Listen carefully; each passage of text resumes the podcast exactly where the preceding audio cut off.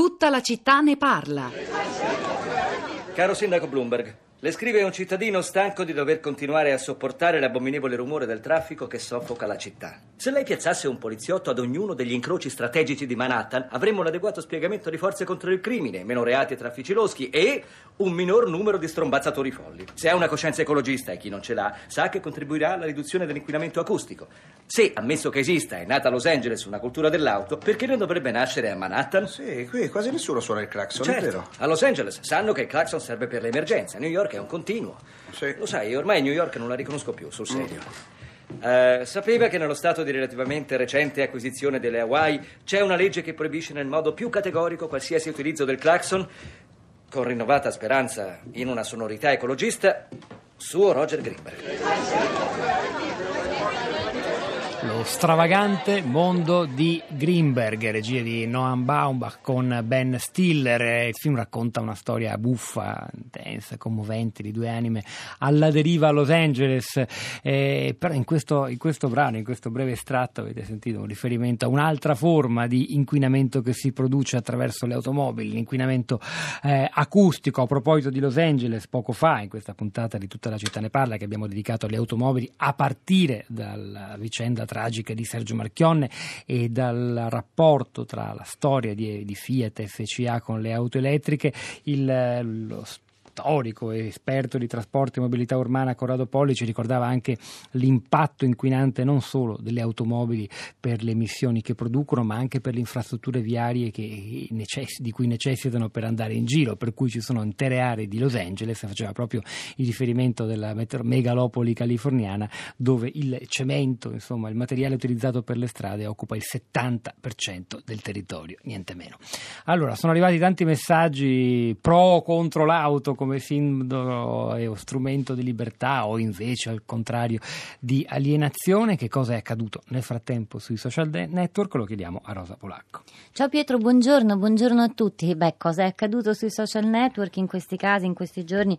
Più o meno lo sappiamo, succede un fatto di cui tutti parlano e si scatenano le, le posizioni, le, le, critiche, le esperienze, le testimonianze.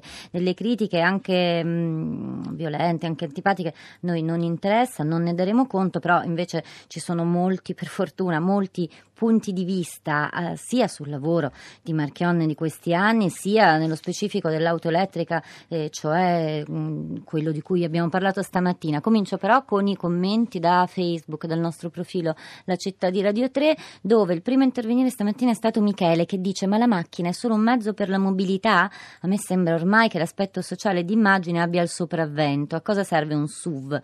Credo che una macchina media di 30-40 mila euro sia finanziariamente insostenibile per la maggior parte delle famiglie che per averla rinunciano a molte cose. Mi serve la macchina per andare a lavorare, devo lavorare per comprarmi la macchina. Nino dice l'automobile fu l'elettrodomestico emblema del sistema produttivo fordista, in quanto bene accessibile per le fasce medio-basse. Con il credito al consumo si resero funzionali i redditi e la mobilità divenne uno stato simbolo di benessere. Ad oggi tutto questo non solo non è tramontato, ma nel possesso di un'autovettura sono contemplate aspirazioni di libertà non collettiva, ma individuale. Ancora Vinni sulla questione energetica e ambientale dice con l'auto elettrica il problema è spostato ma non risolto, infatti occorrono centrali elettriche che producano energia sufficiente e oggi la filiera non è affatto pulita. La ricarica di una macchina elettrica consuma energia quanto un frigorifero in 40 giorni. In Olanda, per esempio, si ritrovano nella strana situazione di puntare sull'elettrico per i veicoli nelle città, ma di alimentarli con centrali a carbone di nuova costruzione. L'idrogeno è la tecnologia ideale, ma è costosissima. A proposito dei cambiamenti dell'industria automobilistica dei, dai, dai, suoi albori, dai tempi di Henry Ford, abbiamo commentato con Massimo Sideri quella frase eh, di, di, Henry Ford, se avessi seguito, se dovessi fare quello che vogliono i consumatori avrei dovuto produrre carrozze più veloci invece che automobili, come a dire il consumatore è più conservativo e, e regressivo rispetto a chi innova. Io voglio anche ricordarvi, darvi un consiglio d'ascolto, una puntata di qualche tempo fa di tutta l'umanità ne parla in cui c'era niente meno che Henry Ford ospite interpretato magistralmente in quel caso davvero dal sociologo Domenico De Masi. Allora andiamo a Bologna. Beatrice, buongiorno, benvenuta. Beatrice mi sente? Buongiorno. Sì, mi sentite? Buongiorno. Sì, molto bene, forte e chiaro. A lei. buongiorno. A lei la parola. Ah, buongiorno. Io eh, lavoro all'Università di Bologna e vorrei notificarvi un, due progetti molto per noi interessanti. Uno tratta la riconversione di automotore endotermico in auto a motore elettrico e nel, nel qual caso abbiamo diciamo, fatto un prototipo sulla Panda, una Panda diciamo, di lavoro, quindi per noi il trasporto è di tipo urbano, l'abbiamo inteso così, che ha un'autonomia dai 200 km ai 300 km, quindi comunque paragonabile alle auto elettriche nuove, di nuova produzione, dopodiché l'abbiamo tutta rinnovata, quindi uno si trova l'infotainment, si trova tutta una serie di gadget comparabili con le auto elettriche nuove, con un costo molto contenuto e quindi diciamo questa per noi è una risposta alla mobilità elettrica sostenibile perché è un retrofit, quindi ci inseriamo nell'economia circolare, non buttiamo via ma eh, recuperiamo.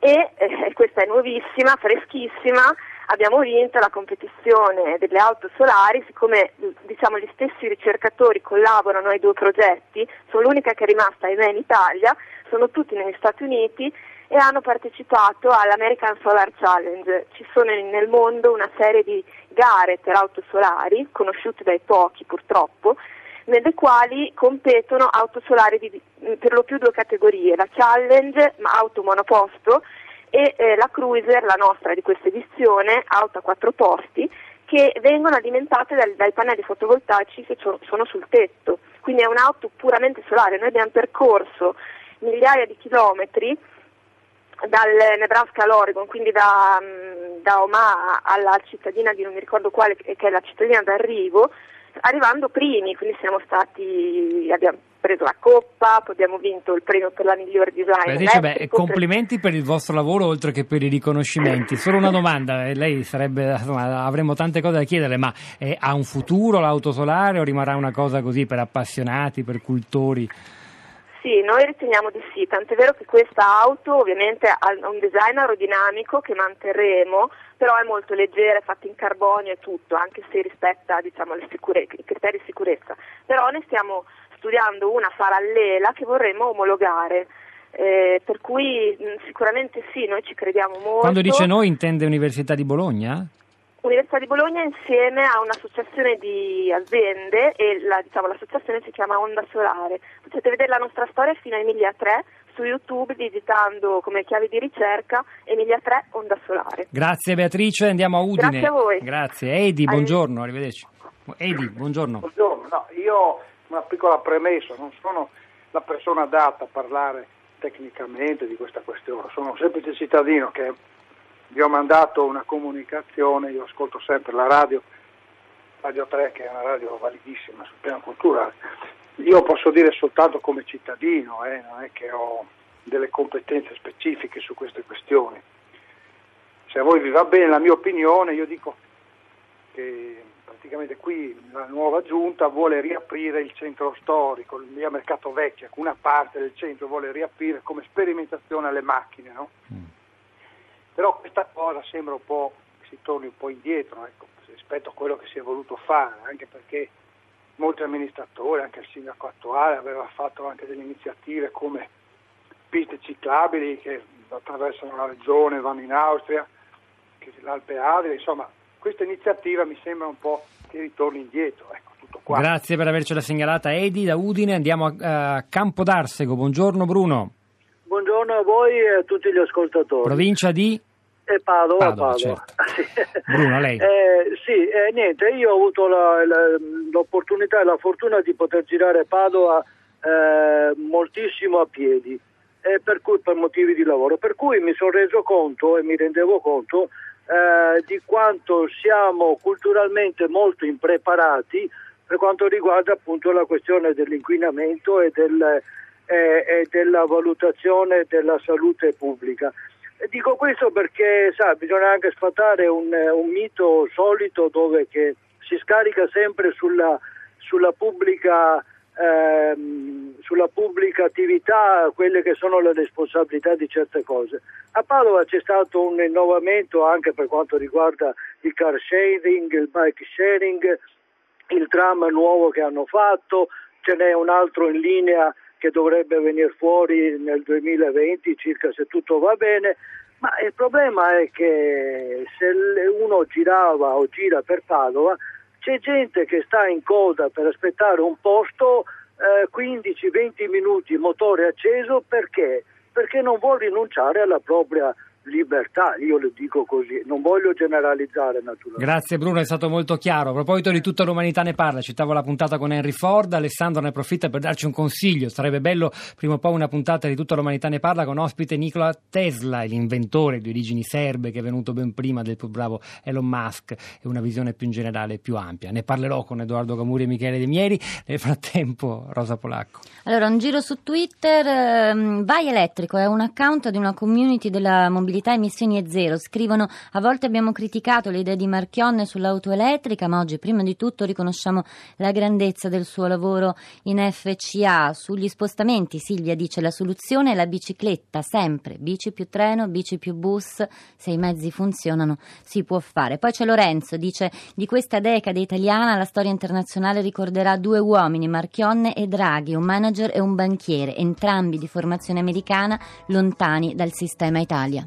È il momento di Radio Tremondo, hanno lavorato a questa puntata di Tutta la città ne parla, mm, Manuel De Lucia eh, in regia, Gina Collauto alla parte tecnica, Pietro Del Soldà e Rosa Polacco a questi microfoni, al di là del vetro Cristina Faloci, Costanza Spocci e la nostra curatrice Cristiana Castellotti. A domani.